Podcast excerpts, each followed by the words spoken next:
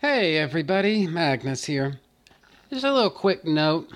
Last week I started off the episode with a little bit of a sarcastic rant about those baby on board stickers that you see a lot whenever you're driving around and there's really not all that interesting a story behind it. Basically what happened was oh shit, I don't even remember, but the day that Michael Bailey and I recorded last week's episode, I'd been driving around. I think I'd gone out to pick up a cheeseburger or something. I don't friggin' remember. And on the way back, I saw somebody driving around, and basically they had a baby on board sticker on their rear uh, windshield. And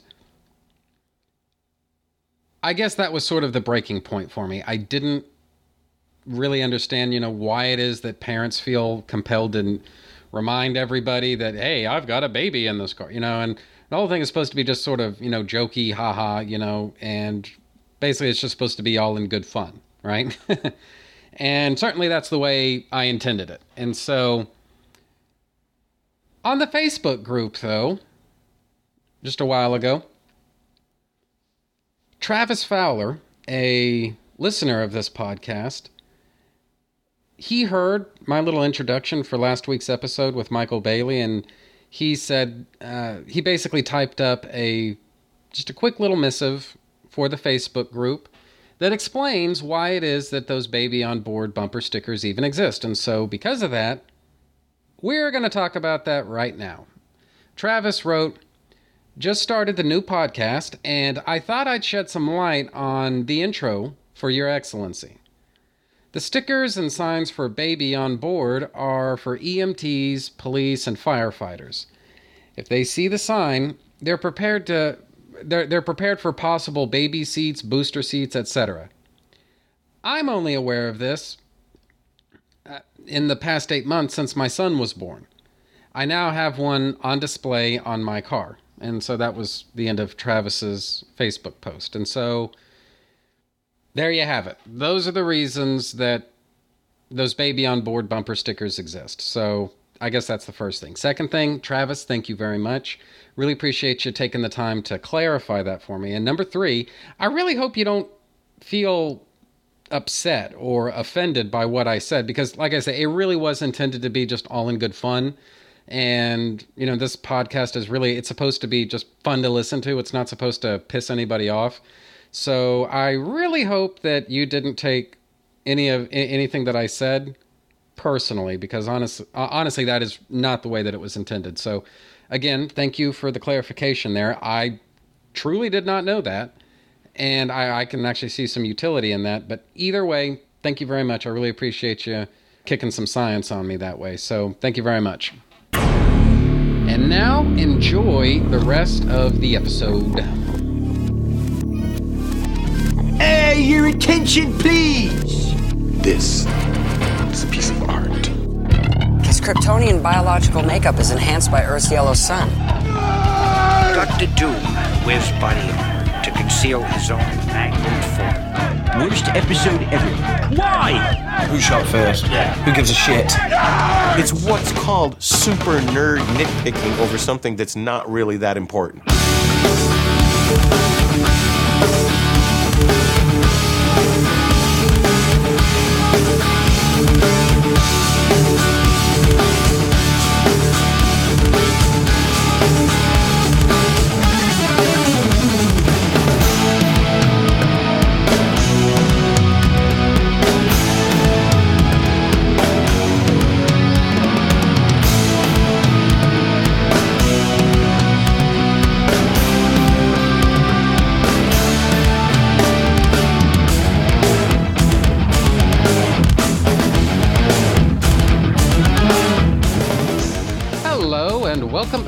Trennis Magnus Punches Reality, presented by Two True Freaks.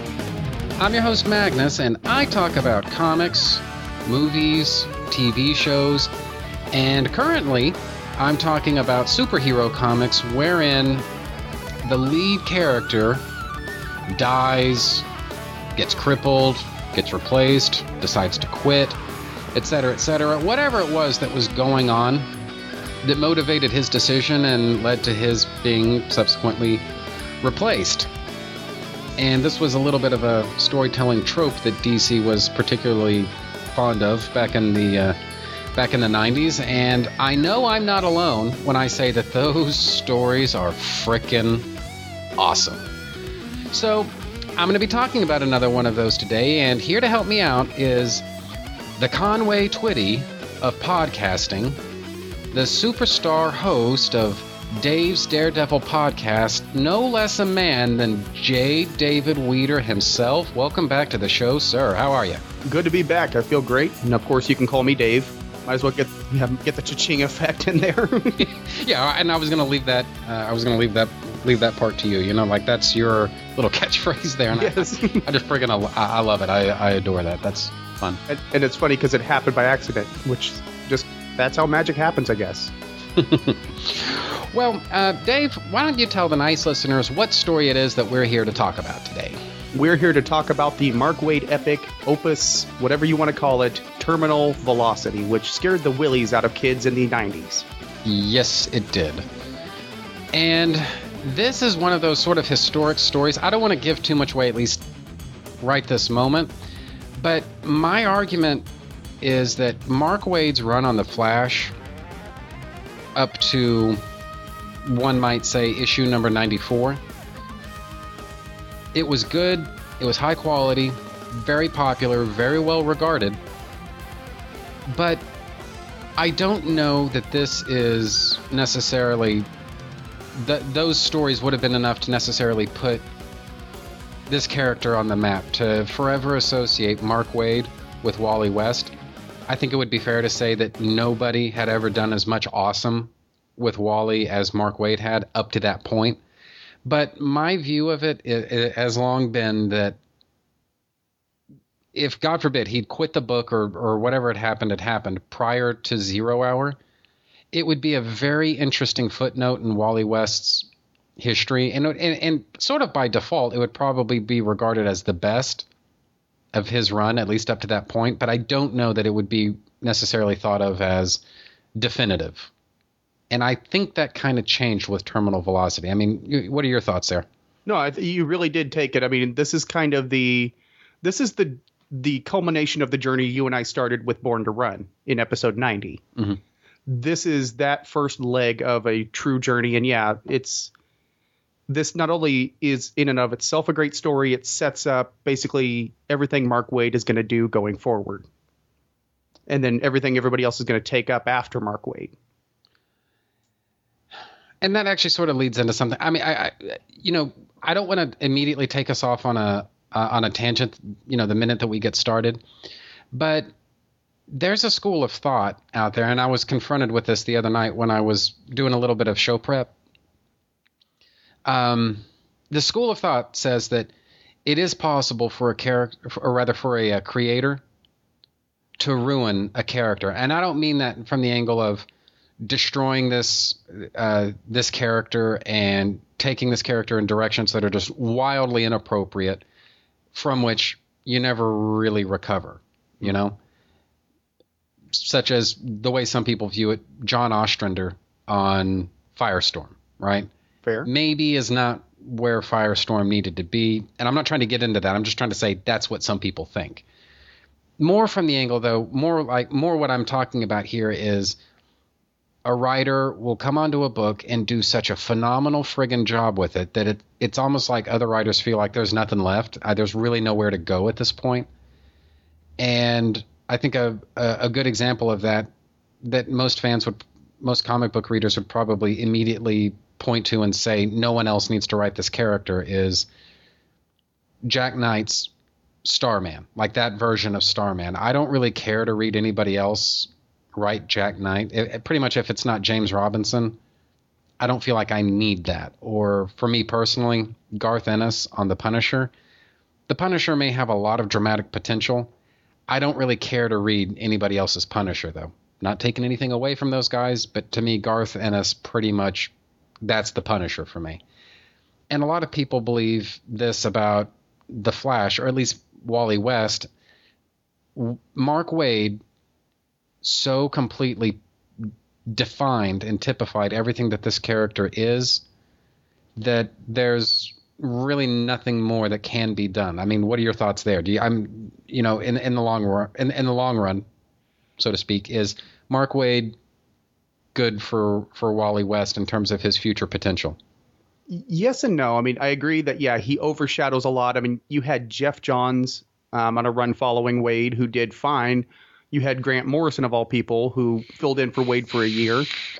But even those well-regarded successful writers kind of they were working within the shadow of what Mark Waid had created. And yeah, I mean, it's kind of like to give a comparison to another ginger in a red suit, uh, Frank Miller in Daredevil. Mm-hmm. So whether or not it was the writer feeling intimidated or just feeling that there was nothing left, you also had editorial coming in saying, "Do more of this, use that," and you know that's a frustrating work environment for one thing, but it can cause a lot of damage to the character. But I think r- looking back, Johns actually pulled it off. I think Johns was the first one to get it out of the out of the nosedive that followed Waid's departure. Yeah, I agree. Um, it's been. I don't think I've actually sat down and read the Geoff Johns run, you know, beginning to end. It's God, it's got to have been years by this point. So, but what I what I remember is that those were some really enjoyable stories, but it unfortunately it was sort of overshadowed by the fact that um, I'd just done a little bit of a not a full re uh, reread of the first Waid run on on the Flash, but I, I what what I tried to do is just kind of hit the high points, and it I don't know it, it, I guess it would be like hitting the high points of Frank Miller's run on Daredevil, and then reading some of the more average aspects of Ann Nocenti's run. As good as she might be, that's not exactly the the baggage you want to go into her run with, you know. Yeah, especially with that influence still still in the back of your mind. Well, the uh, the story, at least as I see it, uh, pretty much it, it begins with issue number zero. And on the one hand, I don't want to belabor this at least too much because issue number zero, and in fact, I would say zero month for DC Comics in general. This was basically a little, I don't want to go so far as to call it a marketing gimmick, but it was sort of a mission statement on the part of DC Comics following the conclusion of Zero Hour. Their ambition was to give each of their each, uh, each of their titles a sort of an introduction point. You know, this is supposed to be sort of a fresh, as Wizard Magazine might say, a jumping on point for new readers comics would do such a thing once in a while back then. And the idea here is that if you knew absolutely nothing about Wally West, you could pick up issue number zero, and theoretically, you'd be up to speed not only more or less on who this character is and where he's coming from, but you also get a little bit of a flavor of what's to come. Does that seem like a fair assessment? Yeah, yeah. I mean, overall, and, and it was a really good initiative. I will applaud DC for that. Even some of the weaker Zero books, still they were serviceable to that end. Uh, and for that, actually, I'll have to take your word for it. I mean, it, I just, I must, I must tell you, I've never really felt this burning desire to read Primal Force. You know, it's just, it's never hit me. Well, I don't count that as a, even a DC book. Okay, well, fair enough. Now, one of the things, like, e- even if somebody isn't really on board completely with the story of issue number zero, which I don't. I, that that would be actually a very interesting opinion. I mean, I try not to criticize other people for having an an opinion different from mine, but I would want someone to justify that. But even if they weren't totally on board with this, with a little bit more of a talky type of story where there's really no central villain or anything like that, it's pretty much beginning to end. I don't want to call it exposition, but there is a lot of setup. Nevertheless, this thing was drawn by Mike Wieringo. and as far as flash artists in the mid to late 90s, basically all roads kind of lead lead back to uh, to Ringo. Yeah. Okay, that's a good way to put it. okay. Well, it's just well, I'm trying. You know, you got you have to be careful. You know, there's a politic way of putting it. And um, anyway, and so this is, as I say, this is basically the introduction to the Flash in the Zero issue, where we see the Flash sort of watching him watch himself, watch him watch himself do these incredible superhero style rescues that only a speedster can really manage. It's just a different philosophy to Superman. Now, the reason I'm being kind of a pain in the ass about this Zero issue is that I had tried back when the John Wesley Shipp uh, TV show was going, I had tried to become a Flash reader. And then as now, my opinion is that as far as the comic books were concerned, that TV show starring John Wesley Shipp, it really came along at a very inconvenient time, in as much as the characters are different. I mean, you've got Barry on the TV show, Wally in the comic, and not just any version of Wally. This is the pre-Mark Waid, Bill Messner Loebs' version of Wally West, who is a man child, is what he was. Okay, yeah, that's probably better because I was going to say insensitive prick, but uh, not always the most likable character. and so this, I th- I- I'd been hearing good things about Mark Waid, his run on the Flash, and this wasn't my first Mark Waid Flash comic, but this was the first time that I ever sat down with the ag- with, with the agenda of saying, okay, I'm going to read this book and I'm going to follow this character. And as far as I guess the historical importance of of zero issue, at least as far as you know, how well did it succeed as at, at being a jumping on point? I'd like to think, you know what, there are worse ways for you to commit to being a a, a flash reader than than than this because again, it's an introduction to to the Flash, his his world, the way his mind works, the way his powers work, his supporting cast, and it, and there's also the um, intrigue that we start getting into right there on page eight, where we see because this is the '90s, the Flash being secretly observed by somebody from the shadows. In this case, Max Mercury, the sort of Zen guru of speed, and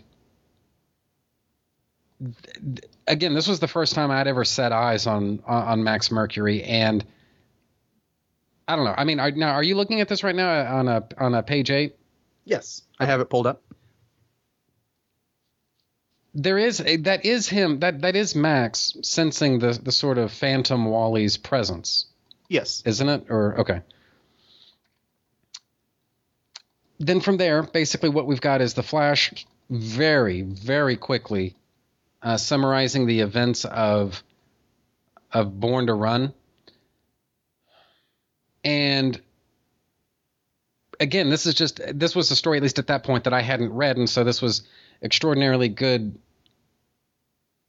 storytelling knowledge for me to have because I I had not I hadn't at that point read the pre-crisis origin. I had, certainly hadn't read Born to Run. This was my first time seeing it, and at the time, I'm, I must confess, my attitude about it was, "Wow, so he got his powers the exact same way that Wally did." That's a little lame, isn't it? Yeah. And um, anyway, sort of sn- snooty fanboy elitism. And uh, one of the things, though, that that I did not understand at the time, and we touched upon a little bit back in the Born to Run episode, is that Mark Waid was definitely playing the long game with several key and important uh, uh, elements of his run. And now I guess we can finally talk about it. One of these is the Speed Force. What are your thoughts on the Speed Force, sir? I actually really love the Speed Force because it it gave the Flash a mythology that it, it didn't have before. I mean, you look at you look at Jay.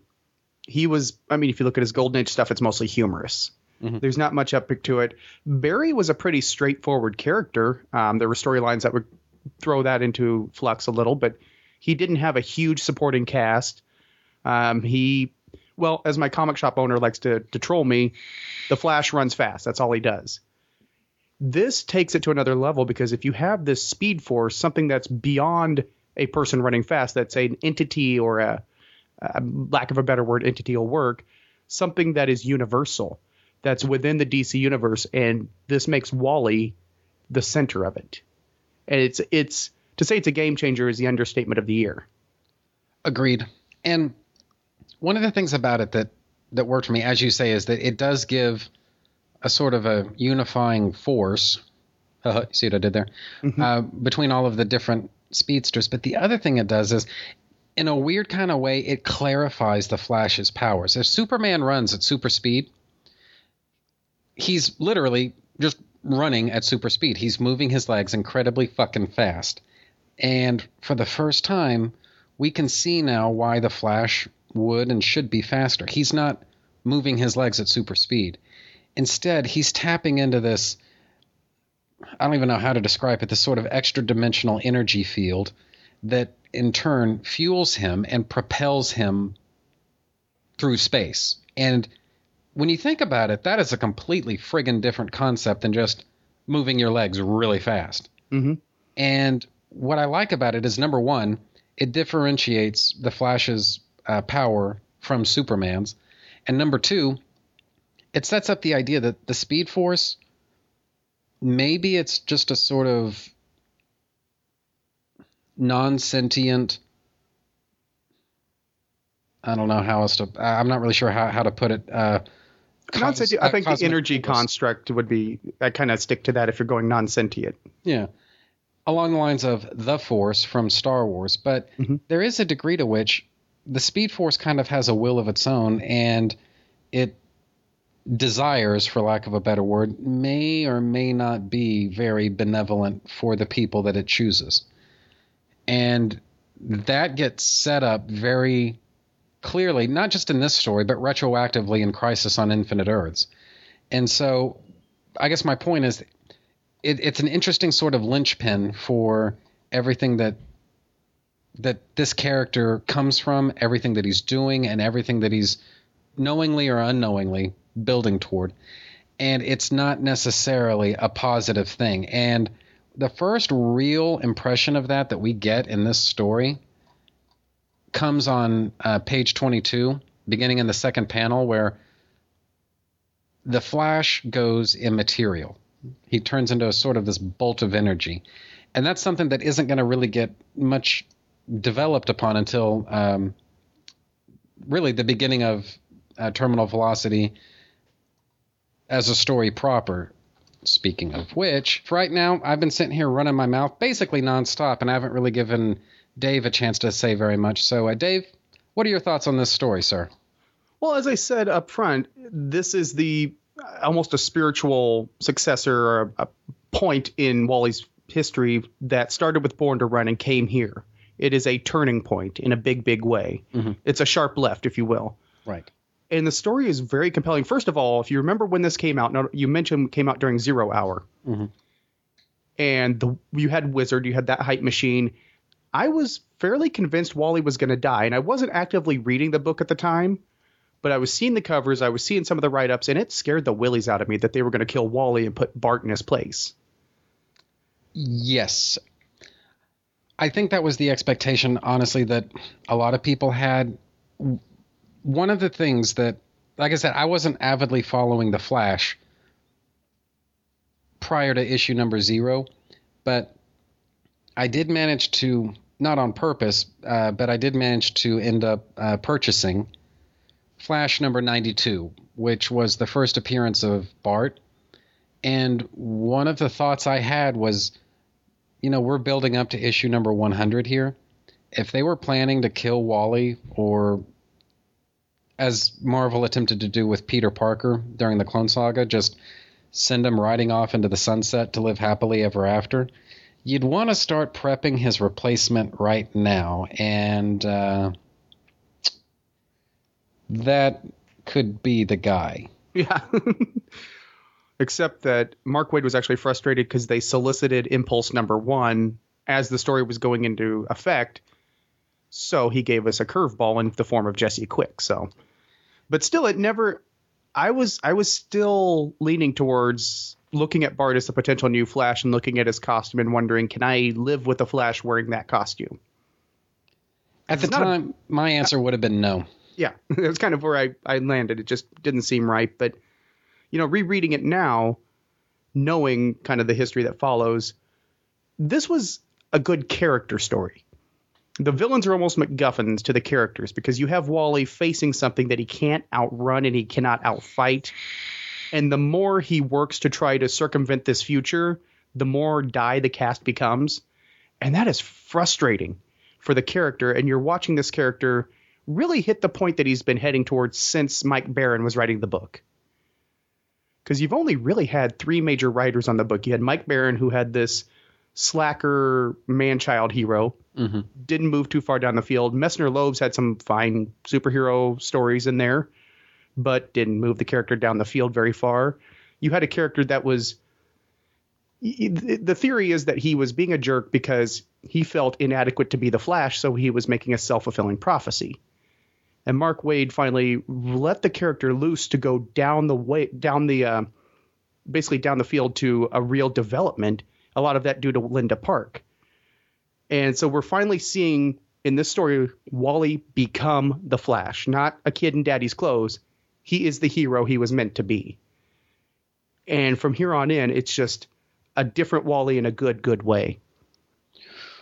Right. And I remember, and, and you still see it a little bit, uh, uh, just a little bit right now, but there were there were people saying even at the time that this story uh, came out, you know, once the the conclusion of it had happened and we understood a little bit more about what Mark uh, Mark Waid was up to, there was this strange complaint that people had that said, well, this kind of takes uh, Barry, or sorry, Barry, this takes Wally on the same exact character arc that he went through in the Return of Barry Allen storyline. And honestly, I, then as now, my answer to that had all you know, it, it's always been the Return of Barry Allen was basically supposed to put Wally in a in a in a place where he's not necessarily always trying to live up to this this mythical legend that he created Barry Allen to be in his mind, especially since he took over the name The Flash that was really, I think, the purpose of that story. It wasn't necessarily to enable Wally to be the, the best he can be.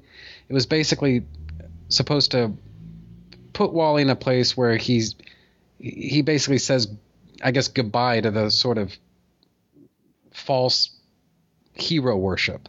Yeah, remove those shackles so he could he could begin a real journey for himself.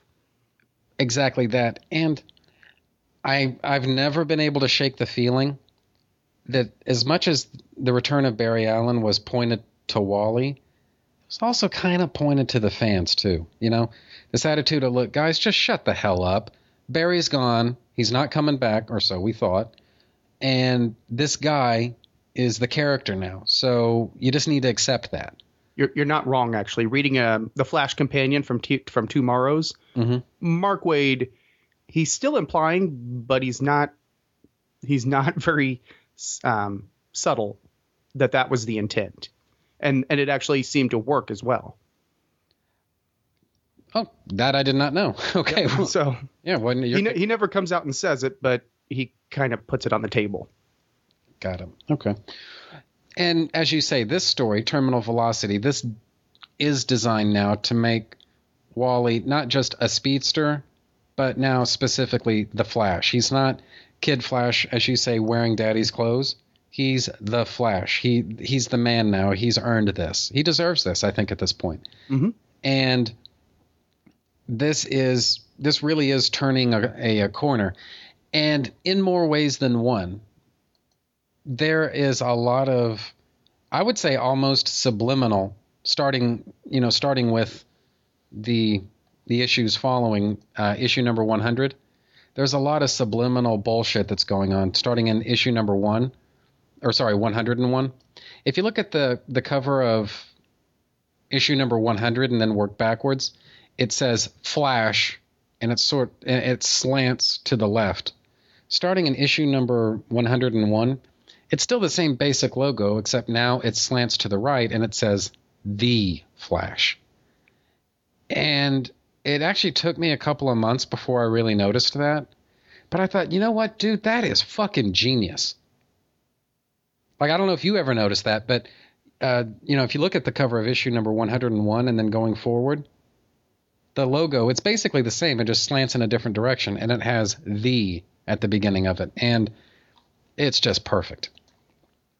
I'm just going to admit it right now. I had never noticed that. I had to pull it up. I'm like, son of a bitch. Wow.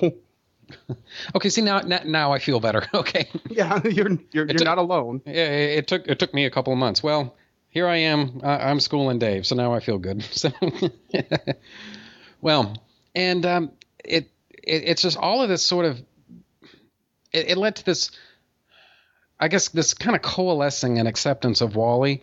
Now he's. I would say that almost nothing has changed except for Wally himself.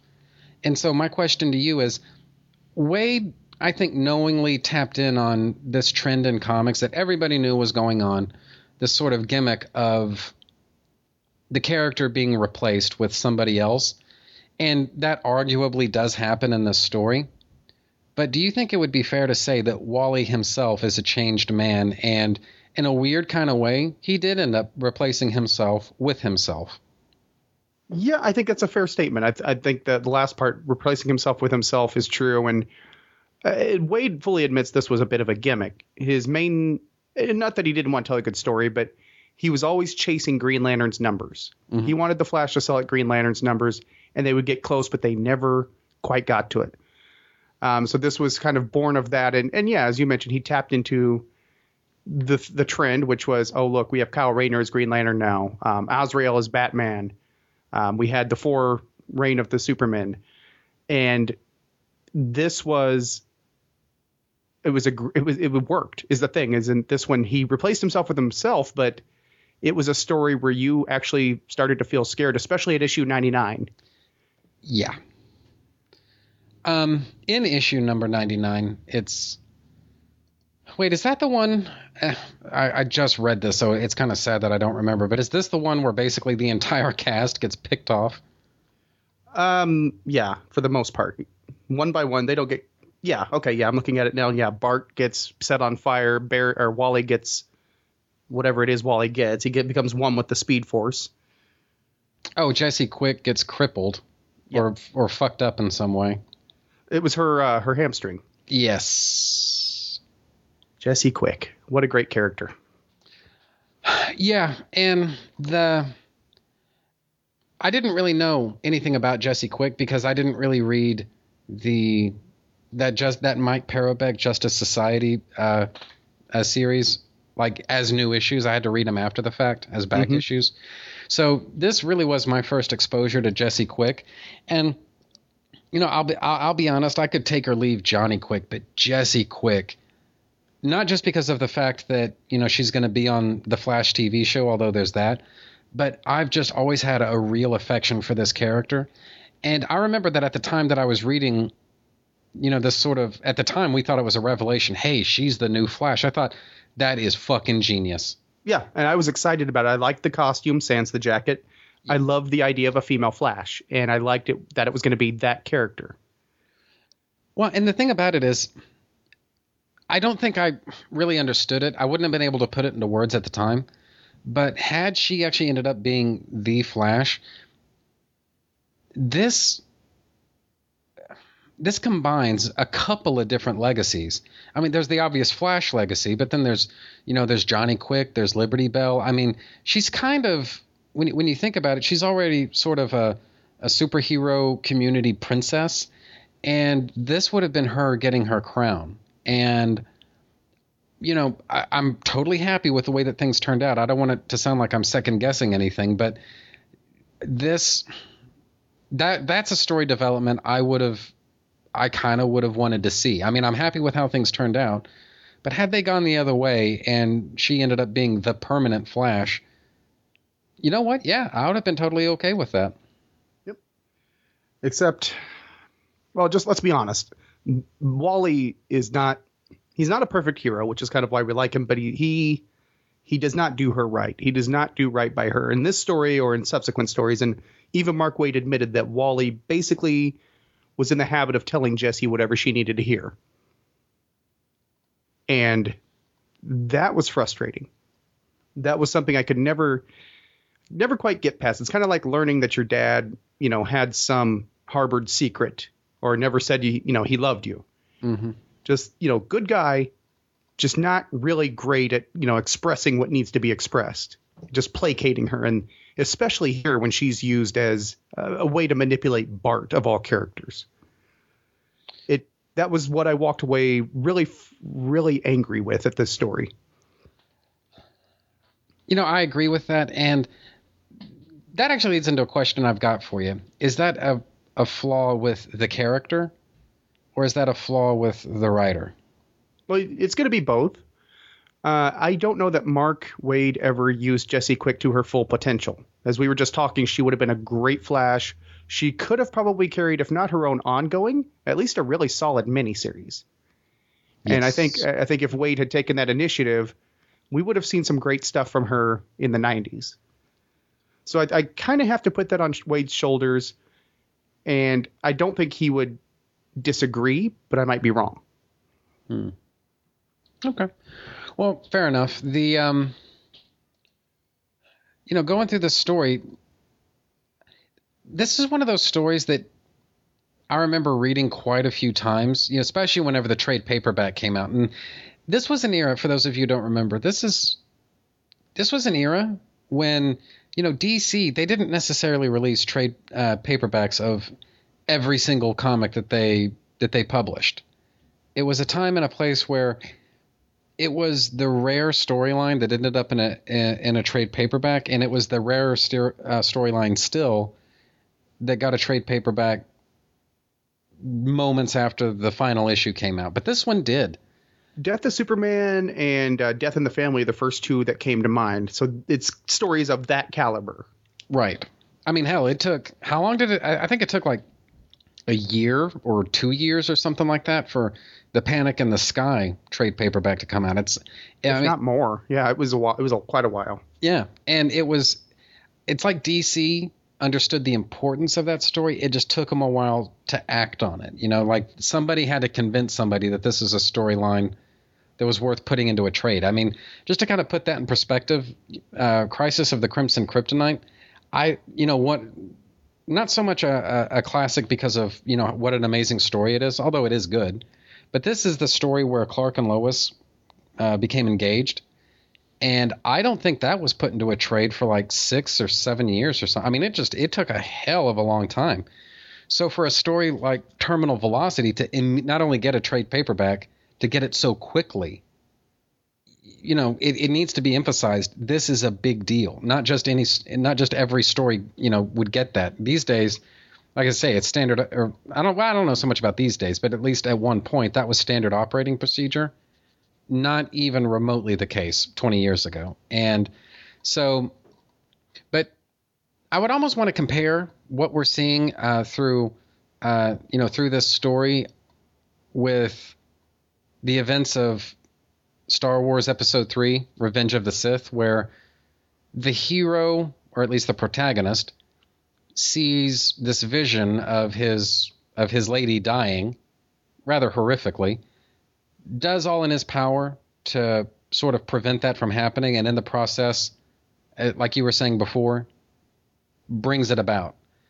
Obviously they have very different conclusions. Yeah. But it's you know there I, I don't think there are as many parallels between the Flash and Star Wars as there are between Green Lantern and Star Wars, but that's one of those things that sort of jumped out at me as I was as I was reading this that there was this sort of vague premonition that Wally had that and, and it's it's kind of a fixture in fiction where you know the character in, in trying to prevent something from happening actually helps bring it about. And on the one hand it, it feels like it's sort of a um, cliche. Well, not a cliche, but a little bit of a trope. Here, because of the fact that this is like the first, I would say that this was the first serious relationship that Wally that that Wally had ever had. You, it's not hard to relate to his. Would you say desperation or what? No, I, I, desperation would be perfect. Just that. Uh, well, I'm going to say something here. Sure. And you might get upset. Michael Bailey might get upset.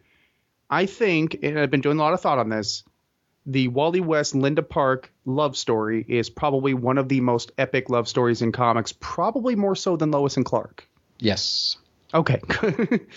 and when you put it on that level with the fact that this is the first person Wally has ever connected to on a romantic level, on a peer level. Because mm-hmm. you have Jay, he's older, Johnny's older, Jesse is a subordinate to some extent. I don't think that word was probably the best one to use, but um, Well, that's how he treats her. So that's yeah, exactly.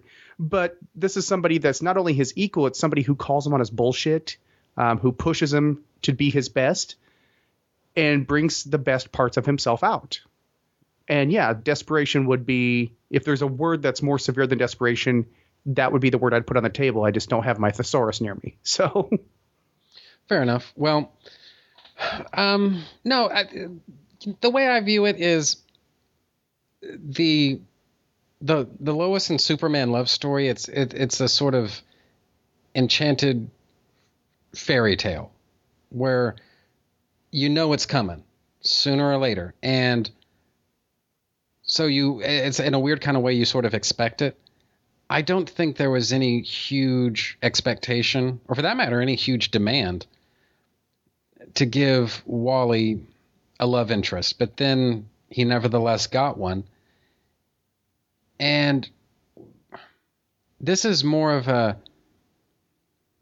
I would say, more of a dream come true. You know, it's not a matter. It, it was not a matter of expectation that anybody had that uh, this whole you know Linda thing would would go the way that it did.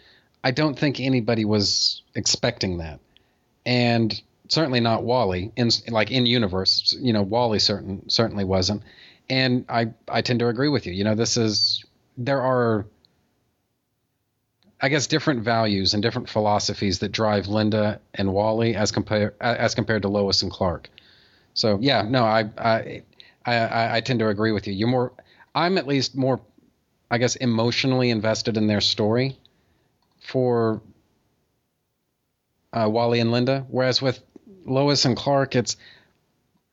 I mean, yeah, there's an emotional in- investment. It's just, I don't know. It's just different. I don't know how else to put it. Um, words fail me, but anyway. So, but really, the um, the first chapter of it ends where we find exactly what it is that Wally's up against in all of this. He's he actually kind of has this Waverider thing going on the the last page of uh, issue number 95 and this is he it's just creepy looking uh, now reading this thing after the fact i mean you know like where were you on all of this i, I guess you probably knew he what that he survived the story but at least in the moment what were you thinking I had, and of course, I I was kind of out of comics at the time, one foot in, so to speak, at the time this was coming out on stands. So it wasn't until way later that I read this, and I had, I had no idea that the physical transformation was going to occur. So even after the fact, it was still a little off-putting mm-hmm. mm. because is it's freaky looking. The yeah, I, I I tend to agree with that, and this is not for the first time, but this was one of many moments in this story where I kept wondering what would how would Ringo have handled this. Well, yeah. You by the way, these have great Mike Wieringo covers, and then Greg LaRocque art. Yes, and it's going to sound snooty and disrespectful to uh, Greg LaRocca, but I wanted Mike Wieringo. Yeah, Okay, you're not alone. okay. I don't think it's just the two of us either. So Well, it, it's it's just it's funny that you know sometimes an artist will so totally get what a character is all about, and anyway, but when you get into part two, which is to say, uh, number ninety, uh, Flash number ninety six. What I'll say is that Greg LaRocca, or sorry, Salvador Larroca. I said Greg LaRocca before. Salvador Larroca.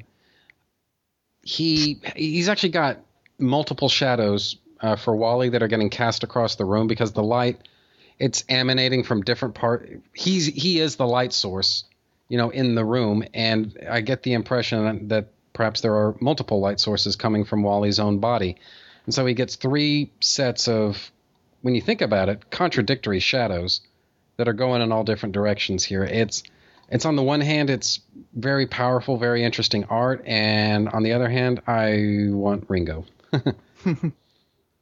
but and this actually kind of leads into something that one of the reasons I want Ringo, not just because of line style, as this series kind of goes on, one of the criticisms I've got is that the art and the storytelling it, it can be a little bit unclear at times. So that you know things are happening, but it's almost as if the art is disconnected from the action, or there's something that's going on here that it it, it this just doesn't feel perhaps as well organized as it might. It doesn't Well- go fluidly. Is yeah, I have the same I, the same note. Yeah, and the best example I can think of is that in issue number uh, 95, Wally basically dresses Bart down, tears him apart, calls him stupid, zips off uh, to the house, chats with Linda for just a few seconds at the beginning of this issue, then goes off and finds Bart again, who then punches him in the head, and it's like, what, what the fuck is going on here? You know. So I'm, on the one hand, I mean, I don't want to make it sound like I don't enjoy the story because I do, but that doesn't mean I'm gonna overlook just some of the weird non sequitur things that are happening here. I mean, he leaves, comes back, gets punched, leaves again. I, what you know? What the hell's going on? You know? And um, then randomly they get uh, they get jumped by the villains of the piece. The very we- villains we're looking for. How convenient. yeah. and we haven't really talked a whole lot about them. Uh, who are these guys and what are they doing? I assume they're more of a. See, I'm not very familiar with Kobra. Mm-hmm. Um, basically, I assume they're much like the Cobra from GI Joe or Hydra. Yeah, I was actually going to say Hydra. Yeah, they're basically DC's Hydra. Yeah, but they just they didn't capture it. I mean, it was all about what's go what's Wally going through, what is Bart going through, and I'm even somebody who I'll admit I don't like Bart. I've got no love for Bart. Um, he was fine during the Teen Titans, but I just found him incredibly grating. You didn't even like him in Young Justice, like Oh, the Young- Peter David Oh, series. yeah, that doesn't count. Everybody loves that series. That's a Okay. different entity in itself. Okay, fair enough. All right. Well, the and and that and and that is something. I mean, there is a sort of uh, of a mechanical quality to all of this that.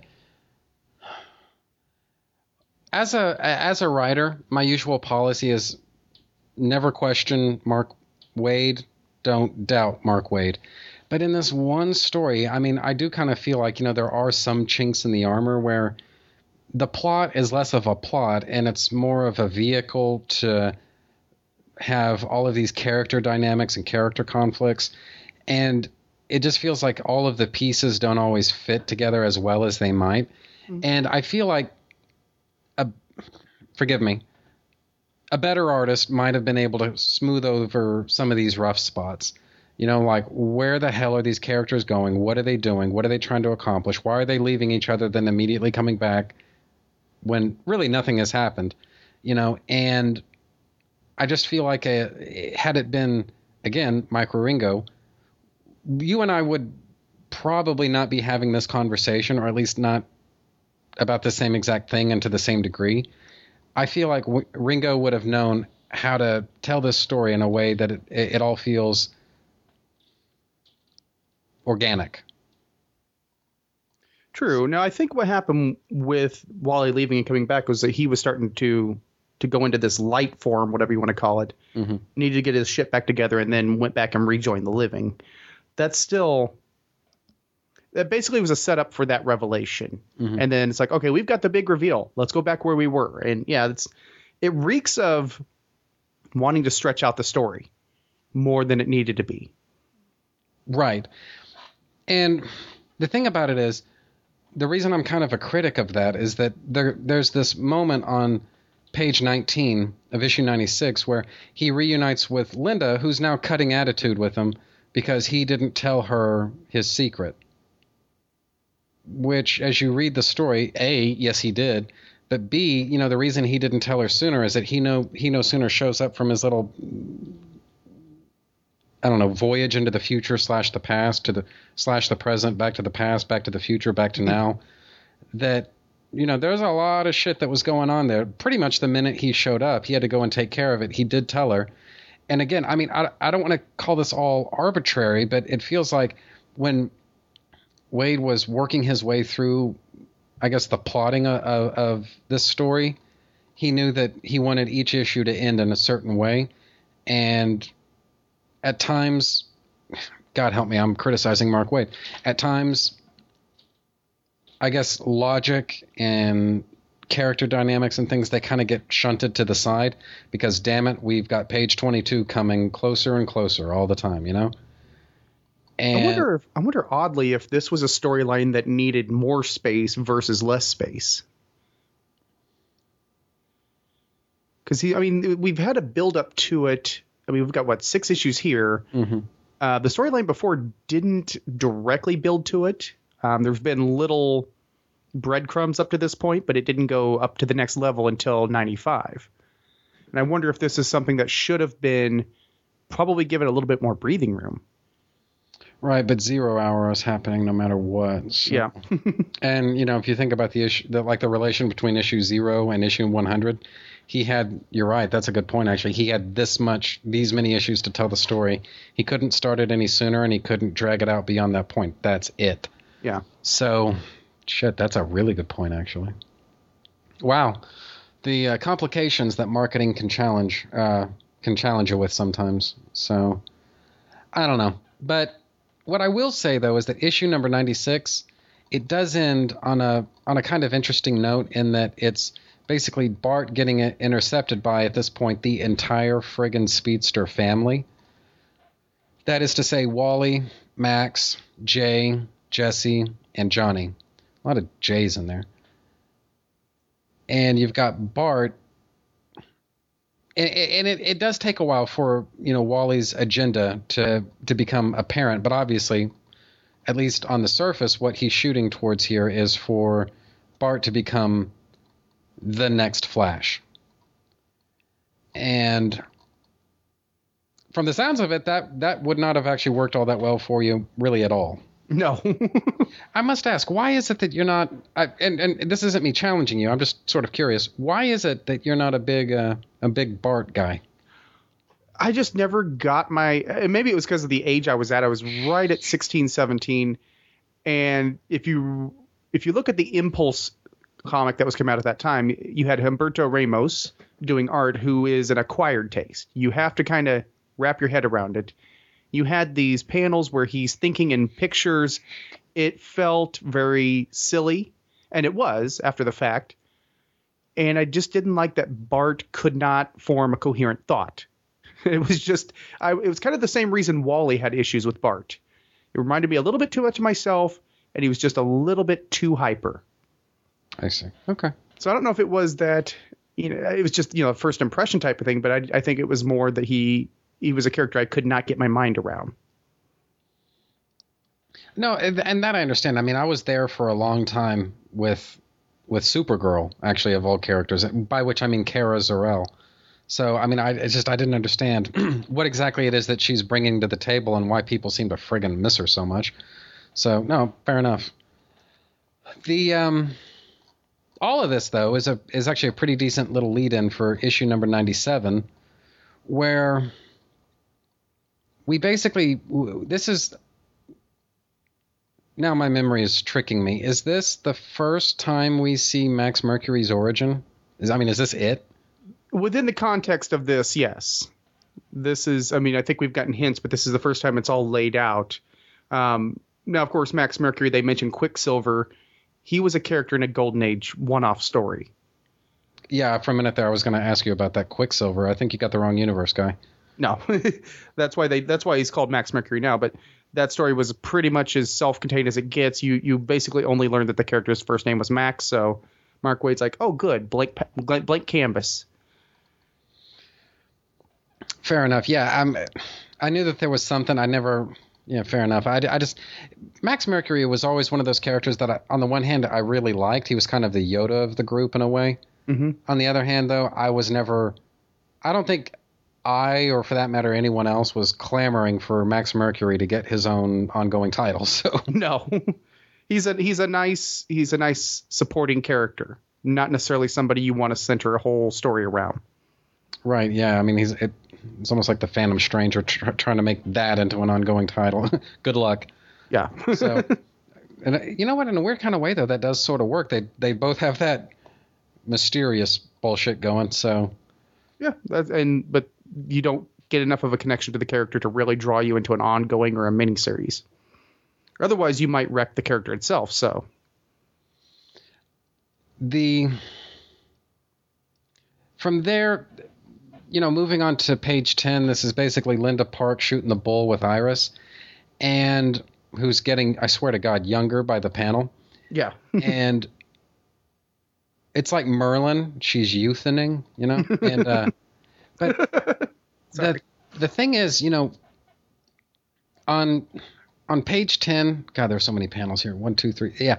F- on a page uh, or sorry panel four you have linda she's not shit talking wally as such. She's just venting really. But this is one of those times when i guess the nature of the story sort of it was beyond me you know? I mean i was i want to say it's like 14 when this story uh, was coming out and you know 14 years old there's there are there's an entire range of life experiences that you just haven't had at the age of 14 Mhm. one of which is holding down a successful relationship right now as a married man i'm sure you you you have absolutely no perspective on that no.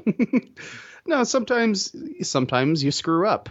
And Wally screwed up. I think.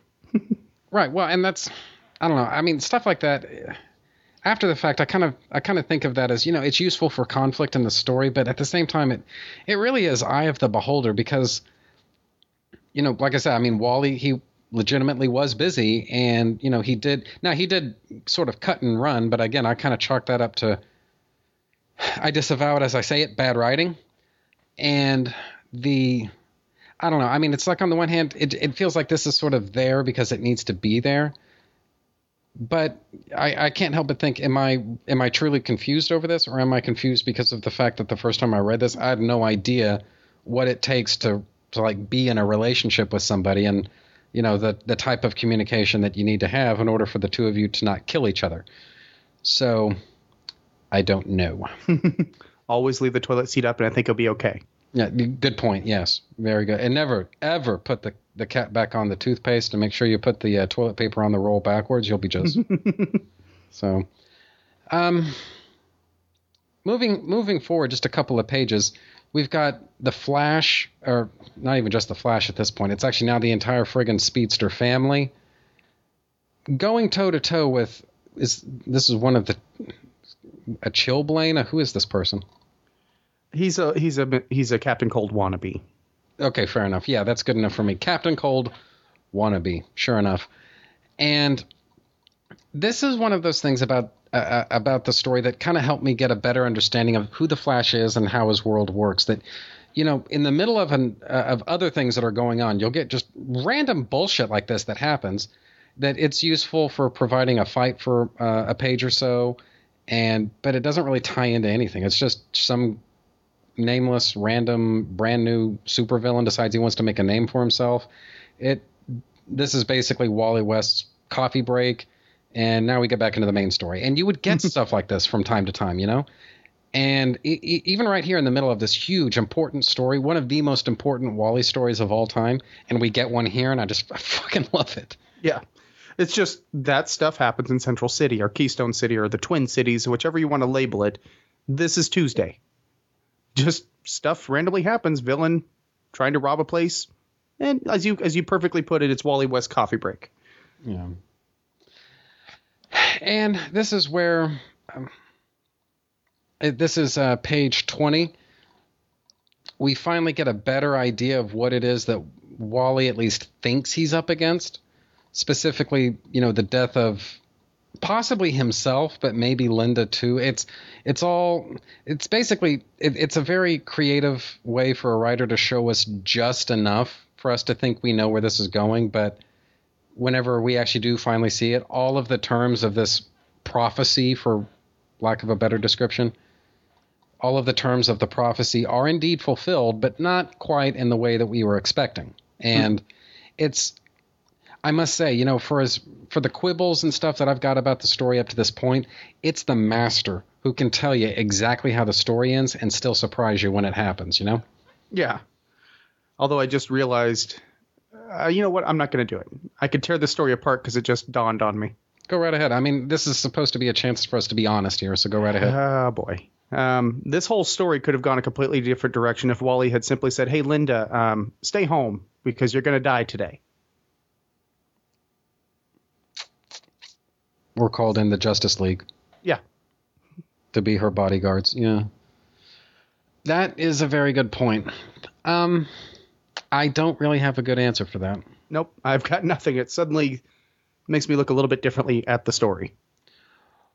Well, the way I see it is that in these types of stories, I mean, there there comes a point when, let's face it, Superman really can solve the world's problems.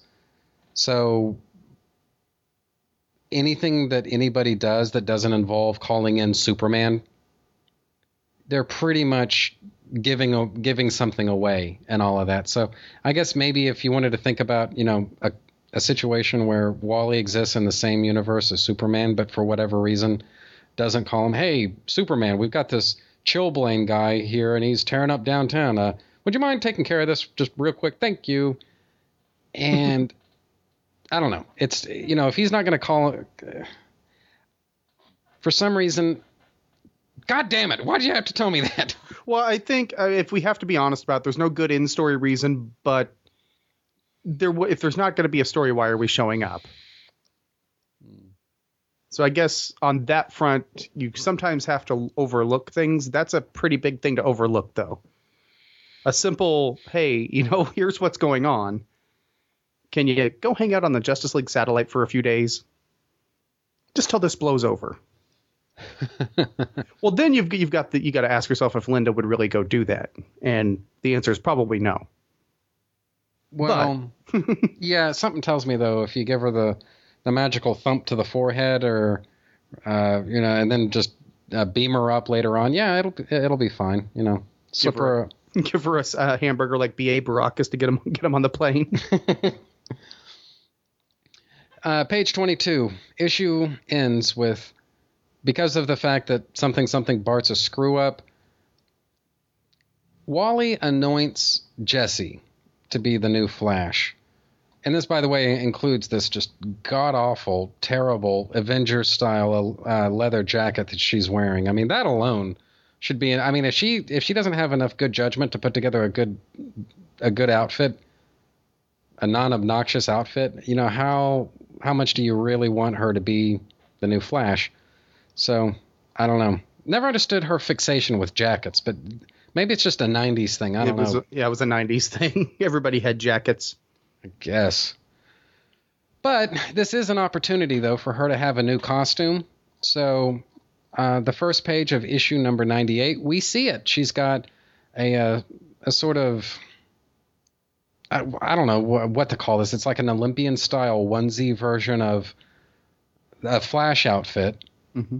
with a jacket and then gloves, which it's a pretty drastic departure from her other jacket, which is like as I say, it's got that weird Avengers thing going. You remember like the leather jacket era of, of the Avengers?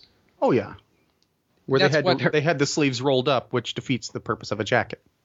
Yeah, well, and restricts mobility. I don't know what the fuck were they. I mean, I know I know what they were thinking, but what were they thinking? You know.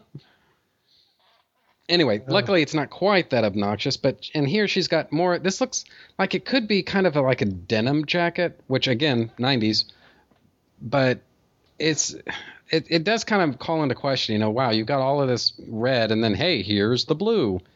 So what the hell? But anyway, and that's pretty much where you know this story picks up. You know, you've got Jesse feeling like the cat's meow, Wally being kind of an insensitive prick when you know how the story's going to end, Bart who's kind of uh, pissed off about the whole thing. Max is, as ever, speaking in riddles, and I'm guessing uh, Johnny and Jay say "fuck this." They're at the bar, so Yeah, that's what I would do. Oh, I mean, you know, you can only go through so many of these, you know, lineup changes and you know new flashes and stuff before you before you say fuck this. I need a drink, dude. So, and that's kind of where I mean, eh, that's no one ever comes right out and says that in the story, but uh, that's that's in my mind, my head canon. That's where they are right now. They're they're at the bar getting loaded. yeah, and they don't come back for the rest of this issue, so I, I don't think you're wrong. Oh, really? The whole rest of this issue? Oh So wow. Max, Jesse, and and Bart. That's it. Ah, okay. Well, and as we move through this issue, Wally's condition is worsening in as much as he's his body is now starting to crackle with this uncontainable, uncontrollable arcing electricity is what it looks like. And so in a weird kind of way, he does I don't know. I mean, this must be a man in love because he does give her a ring. Now, it's a flash ring, but if you know what a I, I don't know if he's quite the commitment phobe, Wally. I don't know if he's quite the commitment phobe that say Hal Jordan is. But uh, this is still, nevertheless, the kind of thing that you, of all people, you'd think he'd be careful about doing, just because it could be so easily misunderstood. Yeah. And uh, hmm, so I don't know. I mean, that's I definitely. just caught that. oh, you did? Oh, yeah, it's right there. God, now I flipped past it, but that's page. Well, no, just how it could be mis- misunderstood. And oh yeah, I forgot how that played out. Yeah, and and that's the thing. I mean, I don't want to spoil ahead too much, but there comes a point when Linda and Wally really do have that conversation with one another, and it was actually because of that moment that it it didn't feel forced to me. You know, like Linda, after everything that they've been through, just in this story, but especially with that one specific moment, how could she not be wondering? You know, well, where are where is this relationship going? Yeah. Let's talk about your feelings, Wally. Woman, I'm turning into crackling energy. Can we do this later? Yeah, and now I'm, I'm betting he's probably wishing he could be at the bar too. You know what the fuck Yeah. was I thinking? But this does sort of lead into, I guess, it's getting to be about just about time for the villain of the piece to uh, make his move, and so basically the Co- uh, Kobra forces are, well, they're basically setting setting it all up. Now, here's there's actually a, a little bit of a lack of clarity here, you know, with the story. Again, like the wind turbines getting just completely decimated by what looks like an electrical storm or tornadoes or something. I understand, at least I think I understand what exactly it, their their weapon does and how it works.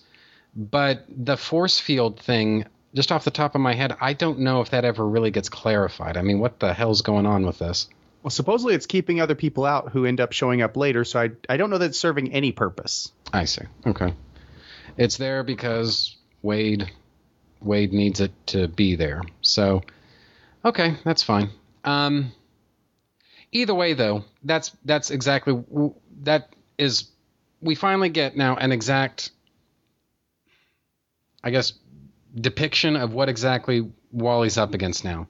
What he sees finally is the death of Linda. Now up to this point I think it was his own mortality that he at least thought might be on the table here. Now it becomes explicit. No, what he's actually seeing is the death of Linda. And it's not something he actually has he actually has to take Jesse aside for a minute and say my fate is sealed. It always was. We're not here to save me. It's Linda and reading this, uh, like as the story came uh, came along, um, again, it plays into this uh, this expectation that on some level, I think all of us had by this point. You know, uh, Superman had had his issues. This uh, uh, Batman, I think by this point that story was either in no, it was over by this point. Yeah, it was done. Um, and uh, let me think, what else? You had uh, Kyle Rayner. He was f- he was starting to get established as uh, Green Lantern right around here, and there was also goings on with Spider-Man over in the Marvel universe. Bottom line, this was the expectation a lot of us were going to have that something is going to happen with with Wally here, and here eh, Waid kind of artfully redirects us. Yeah, that's you know no shit, Sherlock. Yeah, we know he's going away. That's not on the table. Linda is who we're trying to save at this point, you know. And reading this story at the at, you know at the time that it was coming out, that was a serious punch in the nards because I don't think it had been explicit up to that point. I mean, you can kind of read into it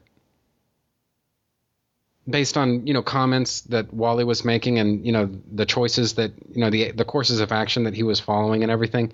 This is the moment where it becomes explicit now, and I don't think very very many people would have guessed that that's actually going to be exactly where the story starts going with issue number 99. And speaking of 99, we finally uh, start getting at least a little bit of a chance to move away from all the Sal Larroca art, but now it's being drawn, at least in some places, by Carlos Pacheco. Now, is that really an improvement in your opinion? Not here. He's normally, uh, for example, his Superman work was fine, but here it just it looks sloppy. No, it's not an improvement. It's a step down.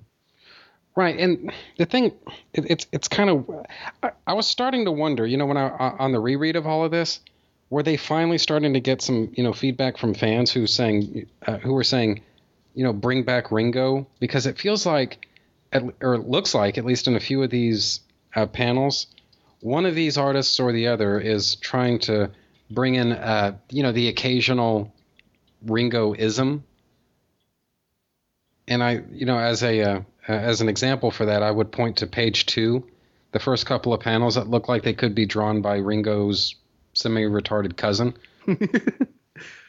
His yeah, some of the the cleaner lines, the swoops, I guess, um, almost windswept look. They're trying to put that in there, and it's just it fails. I think you nailed it with the cousin comment. Well, I aim to please. So, but the this is the, as I said before, this is really the issue where you see this sometimes in in, in uh, fiction where so and so's uh, entire supporting cast gets uh, taken down so you know, one by one. So you've got you've got uh, Impulse. He's he's in he, he's he's up shit creek without a paddle. Jesse Quick gets sidelined, and I uh, Max Mercury I think is on the other side of the force field. On and on and on and on, and so at least in the moment it looks there's some just some really unclear storytelling that's going on here. I would say that starting from let's see, this is on starting from I would say on page nine going right on through to page this is page 13 it's it's like what the I mean i i understand kind of what's going on but not really like specifically on, on uh, page 13 panel 1 everything's fine panel 2 everything's fine panel 3 panel 4 panel 5 everything's fine panel 5 shit just hit the fan yes, no no pacing whatsoever. And Yeah. somehow Wally decides to grow a beard mid issue. Yeah, and uh, well, yeah, and the five o'clock shadow. It had been coming and going all through this story, but again, probably a mistake Ri- Ringo wouldn't have made. Where are you, Mike Wieringo? Flash fans turn their lonely eyes towards you. Ooh, ooh, ooh. Um, I couldn't resist. So, page fourteen. I must say, this is it it's really this close to going a little too melodramatic, but I don't know. Considering what Wally's up against here, I'm willing to let it go. There are so many, well, not so many, but there are a couple of you know flaws and scabs and stuff with this story, seemingly more as we go along. But starting on page 14, you get this. It's Wally between the the ticks of a second on the clock. He's he's at this point almost reaching light speed because if you're out running a laser, fucking that's Speed- light speed, yeah, right? Speed of light. Yeah, that's literally light speed. Yeah, so um, maybe I'm being a little too literal there, but and so he's basically giving a sort of a his own his own uh, eulogy here because there's literally no time for anybody else to do it, and he's reflecting on his life, reflecting on his relationship with her. The only way he can save her is to sacrifice himself, which he does by reciting the the Johnny uh, Quick speed formula which gives him the extra burst of speed that he needs to finally, shall we say, break through to the other side. But the downside to that is the act of doing so sends him over to the Speed Force altogether. He's got just this one instant to say goodbye. And on page 15, God, I'm sorry, I'm getting a little choked up just just looking at it. No, I, it, it's It's damn. Yeah, I, I know the panel you're talking about. 15, uh, the very last one on page 15. Yeah. Shit. You know, there's this moment in Superman number 75 uh, when um, uh, I was talking about it with uh, Sean Engel, and he and I didn't make a big, a big uh, thing out of it when we were going through the story. But there's this moment where you know Superman has this chance to say goodbye to Lois. I mean, this. I think at, in that moment, Superman he knows the score. He knows what this is going to cost him, and this is the one chance he's going to have to say to say his goodbyes to Lois before he's a dead man. So they have this really nice moment where you know Superman just kisses Lois full on the lips, says goodbye, and then he storms off to war to kick some ass. This is the complete opposite. This is somebody basically in the it, it, on their deathbed in a sense telling you know the woman of his dreams thank you for believing in me. You were my power. Damn that kills. Yeah. And uh, so um and then on uh, let's see this is page what fucking page? This is page 16 it's wally screaming in in, in pain as the uh, as the speed force finally sucks him in. Or and actually this is something else. I'm not sure if it's him getting sucked in by the speed force at the same time that he's absorbing the laser blast or what the fuck's going on here or for that matter what happens to the laser blast because something something shit art. But nevertheless you can see just this look of pain terror and anguish on wally's face as he vanishes into thin air. And and his memories are happening all around him and yeah, and that's something else. I mean, you know, you could view this as like this is the shit that's just popping through his mind at the at the moment that he dies. Or you could look at it that maybe the speed force is leaking and Linda can see only Linda can see this stuff too. That'd be kind of neat, but I don't know. Of course, that doesn't really hold up when you get to the other page, but whatever. We try not to think about those things. I like to No. think that, that Linda can see this stuff too. On some level, they, yeah, yeah, yeah. So, anyway, huge, massive explosion. He manages to save her, but at the cost of his own life. And on page 18, this is where we get yet another bait and switch where Impulse basically lays claim to being the Flash himself before he gets summarily dispatched by Kobra agents with a flamethrower. So, as far as I guess longevity is concerned, you could argue that Bart is the Flash for less time than anybody. It looks like maybe a minute. it's going to be a theme for him Yeah. Not for the last time, yes. and this is this is a kind of I would almost want to say this is like the Empire Strikes Back uh, uh, moment of of this storyline, where it looks like the bad guys truly have won, and so that is that leads us to the Flash issue number one hundred. This is the obviously the uh, final chapter of the story, and this was something that uh, the cover of this thing. This was sort of a uh, a gimmick that DC was running with at the time, where you would have the title of the storyline or perhaps the issue at hand in big reflective hologrammy looking uh, letters because hey it's the 90s and then a silhouette of the hero on the cover. There were similar things. What were the other ones? There was superman number 100 there was was it green arrow number 100 i thought it was green lantern. Green lantern? No It was- green lantern No, it was only at like somewhere oh yeah that's a good point. Yeah you're right. Then i'm i don't know what i'm picturing in my head. It must i'm going to assume it's green arrow.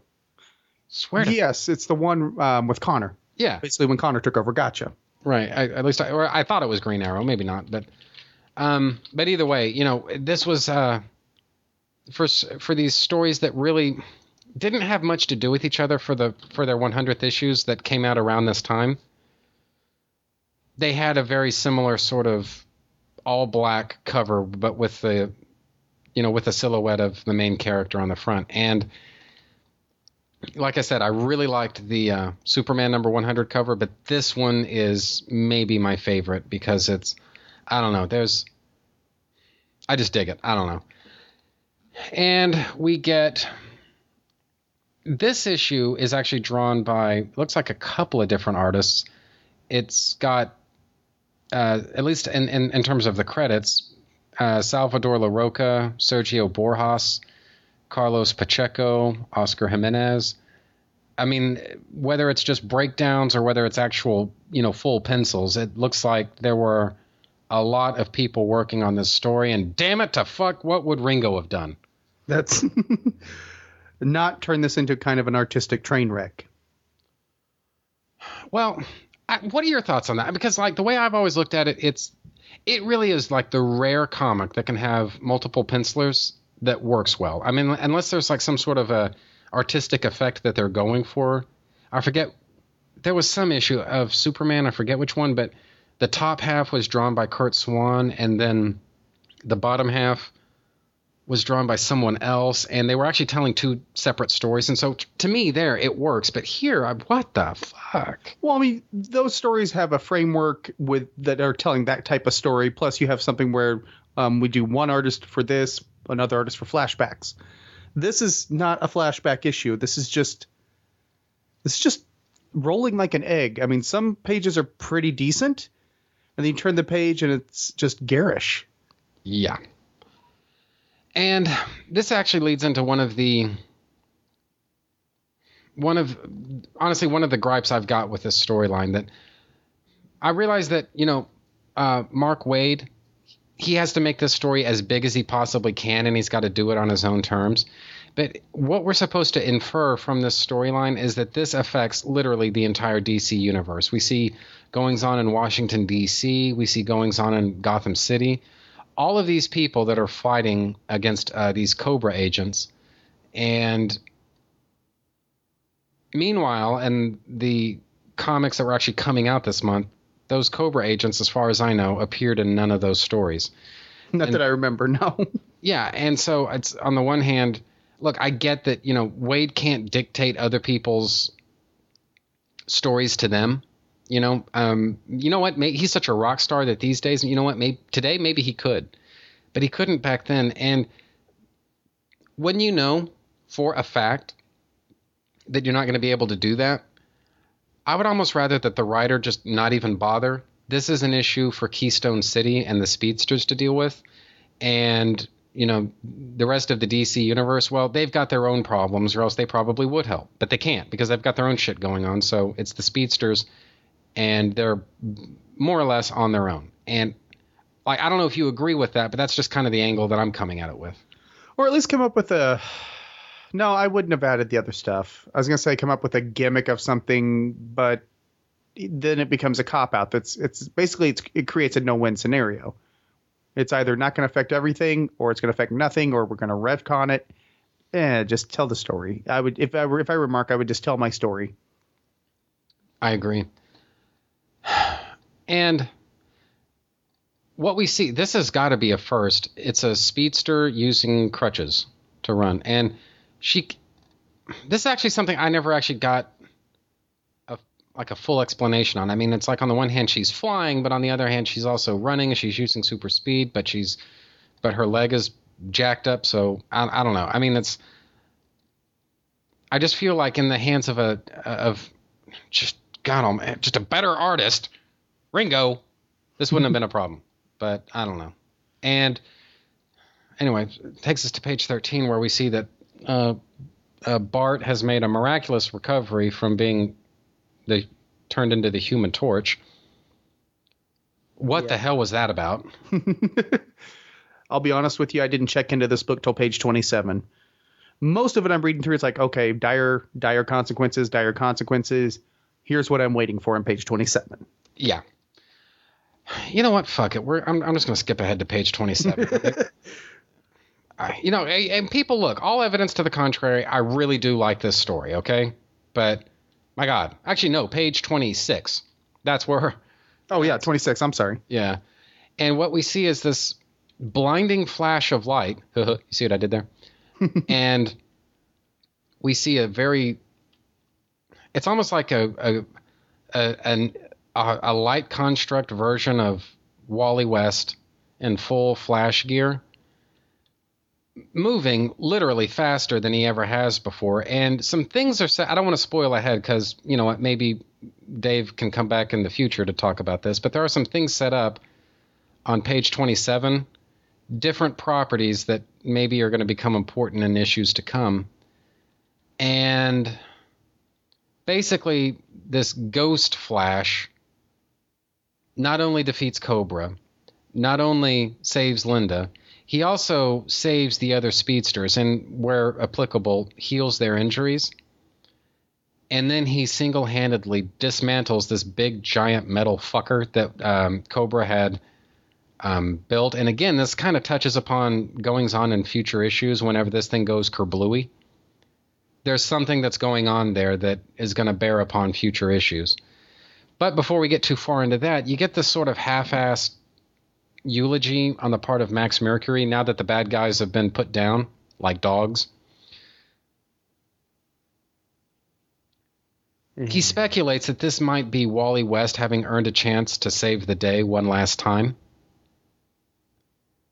And I got to tell you, like, had like, just for the sake of argument, let's say that this really was it. This was the last thing that Wally West had ever done. Like, where, like, how would that make you feel?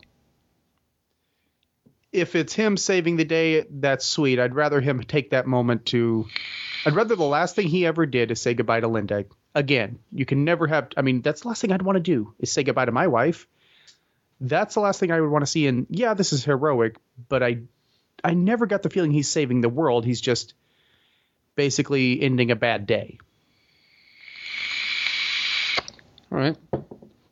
And you know what? I mean, on the one hand, yeah, this is a huge, epic, triumphant moment. But on the other hand, I agree with you. You know, if this had, obviously, it's kind of a dead issue. But I mean, if this had been, um, you know, really it for Wally, yeah, I would have wanted his his final moment to be his final moment with Linda.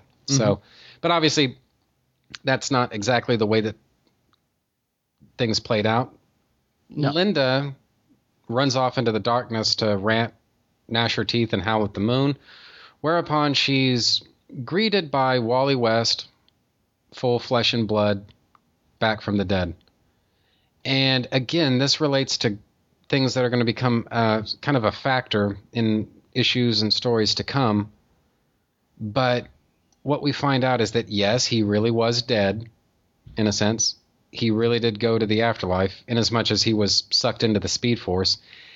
And he did what no one has ever done before in choosing to come back. And his motive for doing this, his first, last, and only concern was that he was never going to see Linda again. And that's why he came back. If that's not epic, I don't know what is, dude. I have I've got nothing for you. Yeah, I yeah I, I, I, I don't either. Now, in a weird kind of way, this fulfills the promise that had been made that yes, Wally is going to die. And the more cynical among us might say, well, he's probably not going to stay dead for very long. And indeed, he didn't. So, in a weird kind of way, this is Mark Waid being kind of cheeky, playing upon this trend that was going on in comics, abiding by it, but doing it in his own way. Oh, when all said and done, was this a story that needed to be told, in your opinion? Parts of it, yeah. Parts of it needed to be ta take Wally to the next level. I don't know if it was the way to introduce this, but what was put on the table was too important to and too altering to the character to to omit. See, I'm of I'm, I'm of two minds about it because, yeah, there's no way you could go to Flash 101 from Flash 94. You need these you need this storyline to fill in the gaps. That much I agree with, but the execution of this story, like the climax of it, I don't really have very very much of a problem with, but the execution of it and how we got here.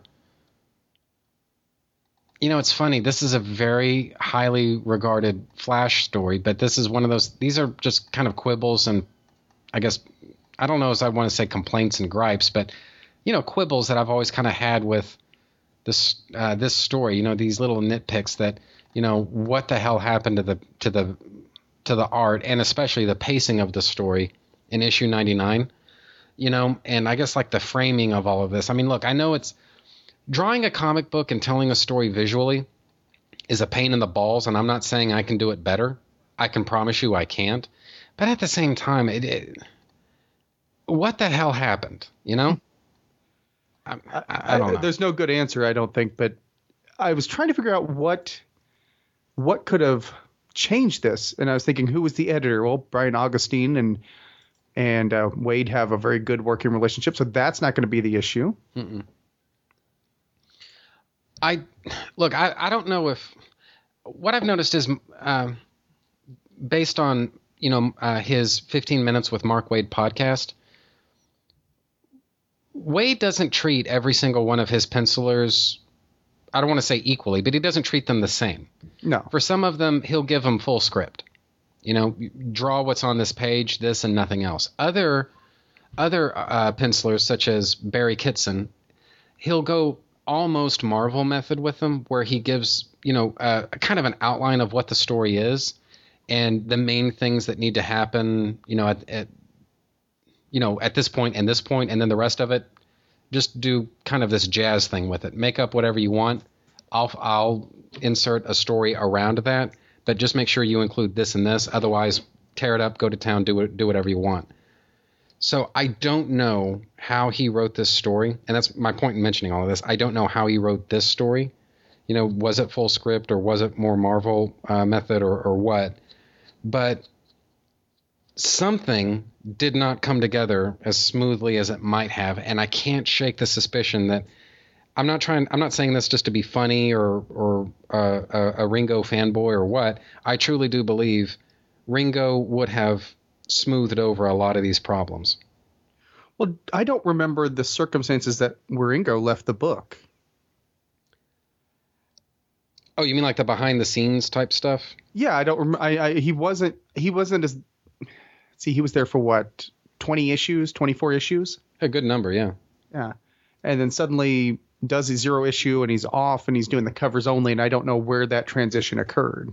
Yeah, or why? You know. Yeah, Um, yeah, I don't have any any special insight for you on that. I mean, you know, there was a time when I loved learning all the behind the scenes minutia of this movie or that TV show or this comic book or whatever.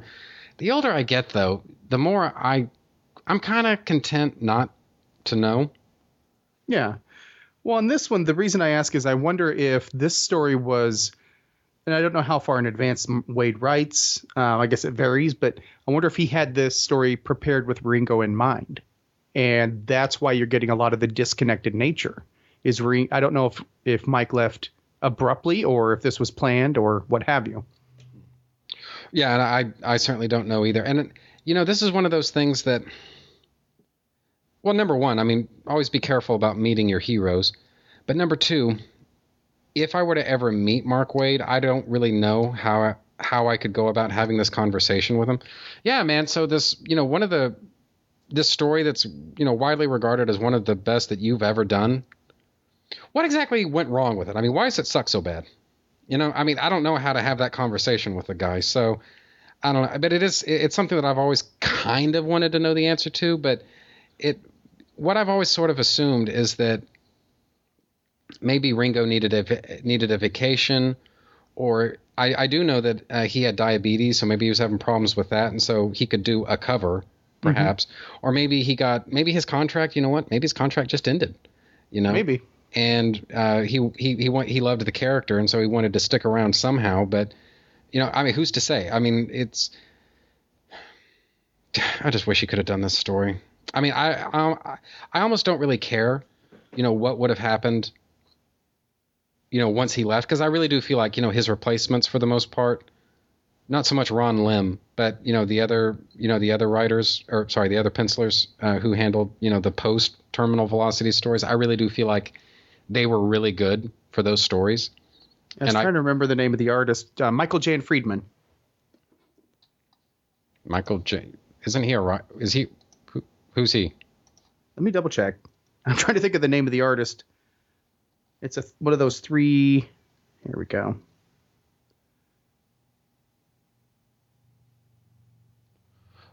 Well, for um, issue number 101, that was drawn by uh, Oscar uh, Jimenez. Yeah, And- Michael Jan Friedman. He kicked on right around 102 or 103. Had a a, a Ringo style vibe to him, Okay. And. I thought he was actually pretty good. Not not quite as good, but Ah, okay. Yeah. Yeah. That, yeah. As soon as you see him, you'll know. yeah. Yeah. Okay. And that's the thing. I mean, this sort of more. I don't even know how to how, what to call this art style. This it's kind of like sketchy. I don't know what the hell this is to be honest, but I do I do know that I've I've always enjoyed like this type of art, and I think it actually works pretty well with with uh, the Flash. No, it's not Ringo, but then fucking what is right? Yeah. To me, this is this is a truly this is a worthy replacement. You know, if you can't have Ringo, this this will do in a pinch. You know. yeah. And I, I, I'm more I think about, it, the more I think he he had to have left pretty abruptly, and that put this story into a a turn a tizzy basically. And on top of it coming out after zero hour, after zero month, I think I think everything was working against the story. And while the mechanics don't work, the character bits do, and the Wally and Linda parts are phenomenal. Yes, they are. And honestly, I mean, I'm willing to overlook a lot of crap um, because of the 100th issue and their and sort of uh, their like their story in issue 100. To me, that cuts through a lot of bullshit. And you know, end of the day, the the nature of comics is not necessarily to perfection, especially in this in this stage of the game. I think as much as anything, it was about hitting a deadline. And then the the idea that at least a lot of writers and artists had was, well, if I fuck something up, I'll just try to get it right next month. You know, try harder next time. Yeah. And you know, that's I guess on that basis, you know, I, I don't want to make too big of a stink out of you know the story's weaknesses, but I do at least want people to be aware of the fact that yes, even Mark Waid is only human. And as I say, I I'm, I'm truly ignorant as to you know where the where the blame for some of this stuff really you know where that actually lies. You know uh, whether it's you know Waid's issue or whether it's somebody else's. It's just it's tough to say. But um, now, do you have any other thoughts about this story? Any any other parting shots, remarks like the long term legacy of this thing? I mean, how does this story rank with you as far as you know great Wally West stories and the rest of Waid's run? it's the gateway to the rest of Waid's run. It gets better from here. This is definitely the turning point, but it gets so much better from here and just builds off of what happens here. And isn't this about the time that uh, the Flash became truly a marquee title? Yeah, I mean, this this is when you started seeing Wizard do a lot more coverage. Uh, I guess sales never went up as much as they seemed to at the time, but yeah, it's, Waid became a name through the through at this stage. The Flash became one of the hot books, and of course, the rest is history. Yes, it is.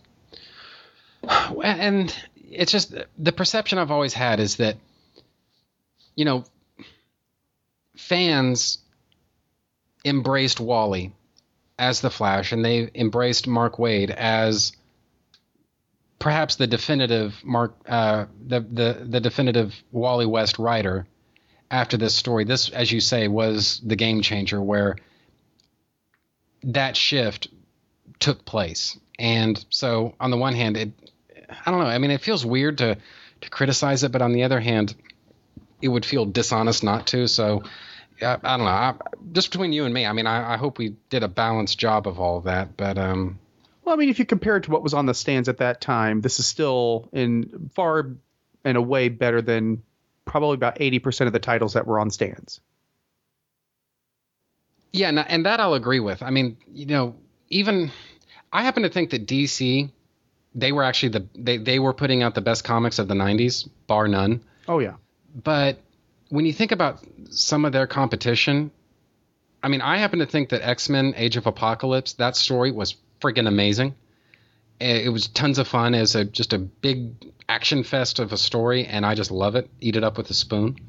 There were goings on with uh, Green Lantern and all the excitement of you know Kyle Rayner coming on and establishing himself, and goings on with the Superman books. They were a juggernaut by this point. yeah. Uh, same thing to some degree or another with uh, the Batman titles. What Mark Waid was a, was up against just at his own at his own company, you know, they're just as much competition as anything else, you know, from his standpoint. The fact that he's able to hang on a creative level with all of those other uh, all of those other titles when they were at arguably their creative zenith, that to me says a lot about I guess the worthwhileness of Wally West as a character and what specifically Mark Waid was able to do in bringing about his full potential. So it's one of those things I, I think I'm always going to cherish and be grateful for. So, so that I think is pretty much it for uh, me and Terminal Velocity. Now, uh, before we say our goodbyes and everything, um, uh, Dave, would you mind telling everybody where it is that they can find you? Because um, number one, you've got a new home, but number two, you've got a show that everybody needs to be listening to. Yep, I am at Dave's Daredevil podcast. It's a weekly show about Daredevil. Um, it's exactly what the title implies. There's no real subterfuge there. Right down the page from His Excellency um, at twotruefreaks.com. At least I'm easy to find if you know this show. So yes, indeed. um, episodes drop every Sunday. Awesome. Well, uh, thank you very much. It seems like you're kind of becoming my uh, Flash sidekick, and so uh, that's perfectly fine with me. I like uh, I like having you around. Like talking about the Flash with you, and uh, I also like talking about Daredevil with you too. It's something about these redheads and these and, and these red bodysuits jumping around. I don't know. It's uh, it brings out the best in both of us, I think. So Yeah, I don't know if it's a fetish, but it works.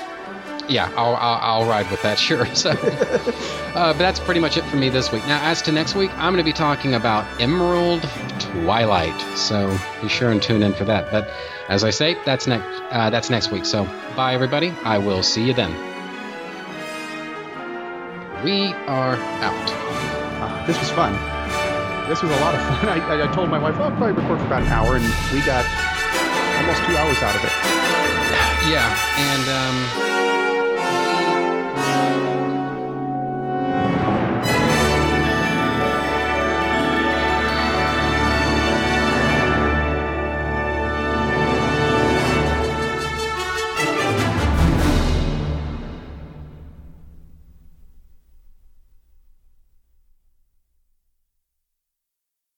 Okay, doing the new promo. Do not say take the dare. Do not say take the dare. Okay, go. Hello, darling. Nice to see ya. It's me, J. David Weeder, the Conway Twitty of podcasting. But please call me Dave. I host a show called Dave's Daredevil Podcast where I talk about Marvel's Man Without Fear and Netflix superstar Daredevil. But I'm here to tell you that things have changed. Don't worry, I've still got more hornhead goodness than you can shake a billy club at and a desperado love for Daredevil. And episodes of the show still come out each and every Sunday. But now Dave's Daredevil podcast is part of the Two True Freaks podcast network. That's right, the show can now be found at twotruefreaks.com, home of Earth's mightiest podcasts. And if you haven't tried the show before, I see the want to in your eyes. So take the time to check out Dave's Daredevil podcast because sometimes you need a podcaster with a slow hand. Dave's Daredevil podcast every Sunday at twotruefreaks.com. Take the dare. I have no self control. In 1977, the world changed. The film industry was transformed.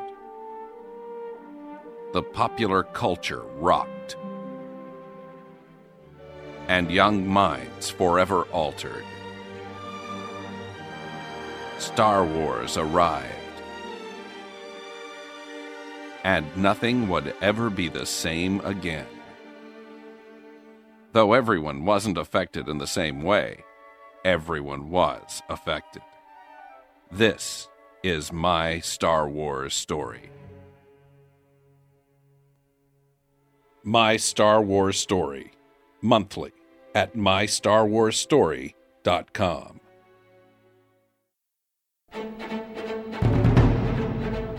Sawate. My name is Stella, and I am the host of Batgirl to Oracle, the Barbara Gordon podcast. Batgirl to Oracle is a podcast dedicated to Barbara Gordon, the first woman to hold the mantle of Batgirl for an extended period of time, roughly 1967 to 1988. The goal of Batgirl to Oracle is to examine the character's history from her first appearance as Batgirl and continuing through her tenure as Oracle. Each episode looks at a vintage issue of Detective Comics or Batman, as well as other books like Justice League and Freedom Fighters, and modern issues of Batgirl and Birds of Prey. I also keep track of news involving Batgirl and other members of the Bat family, and I have a revolving series of segments like Babs in the Tube, which highlights appearances of Babs in TV and film, Shipper Spotlight, which looks at a variety of comic and pop culture couples, gives their history, and determines whether they are hot or not. Reading with Stella, which could be described as an audio drama, or just me reading a book that relates to Babs or doesn't, and of course, the mainstay literature recommendation. I have been blessed to interview writers Scott Beatty and Chuck Dixon on their Batgirl Year One work, Brian Q. Miller on his Batgirl run, Duane Swierczynski and Christy Marx on their separate Birds of Prey work, and the creators and actors of the Batgirl Spoiled, the web series. I hope to interview more creators and actors in the future. My goal, most importantly, is to make a fun, entertaining, and thoughtful show that people enjoy and from which they learn. Find the show online at thebatmanuniverse.net and iTunes, and follow the show on Facebook and Twitter at Batgirl to Oracle. Thank you, and fly on, Babs lovers. Hey everyone, Michael Bailey here with a trailer for an exciting series of episodes of Views from the Long Box. To help me with this trailer, I have brought along none other than Darth Vader. What is thy bidding, my master? I, uh, I had to pay extra for that one. Now, normally on Views, I talk about comics, either alone or with a friend. However, with The Force Awakens hitting theaters soon, I have been all excited for Star Wars. And with the sudden massive amount of free time I have found myself with, I decided to devote all of the December episodes of Views to Star Wars in a series I am calling Views from a Galaxy Far, Far Away. Don't be too proud of this technological terror you've constructed.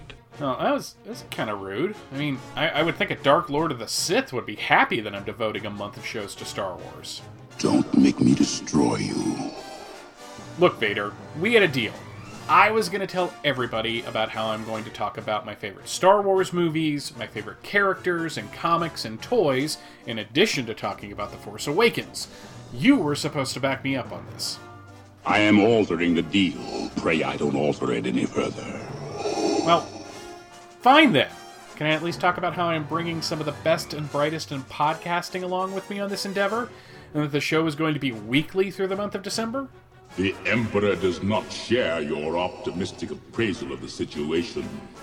The Emperor will be listening? Yeah. Then I will have to double my efforts. Apology accepted. I did an apo- You know what? Never mind. What everybody needs to know is that Views from a Galaxy Far, Far Away starts December 1st here at Views from the Long Box. You can find the show on iTunes or by going to www.viewsfromthelongbox.com. We would be honored if you would join us. Finally, you stuck to the script. I find your lack of faith disturbing. Views from a Galaxy Far, Far Away. Starting December 1st. Only at Views from the Long Box.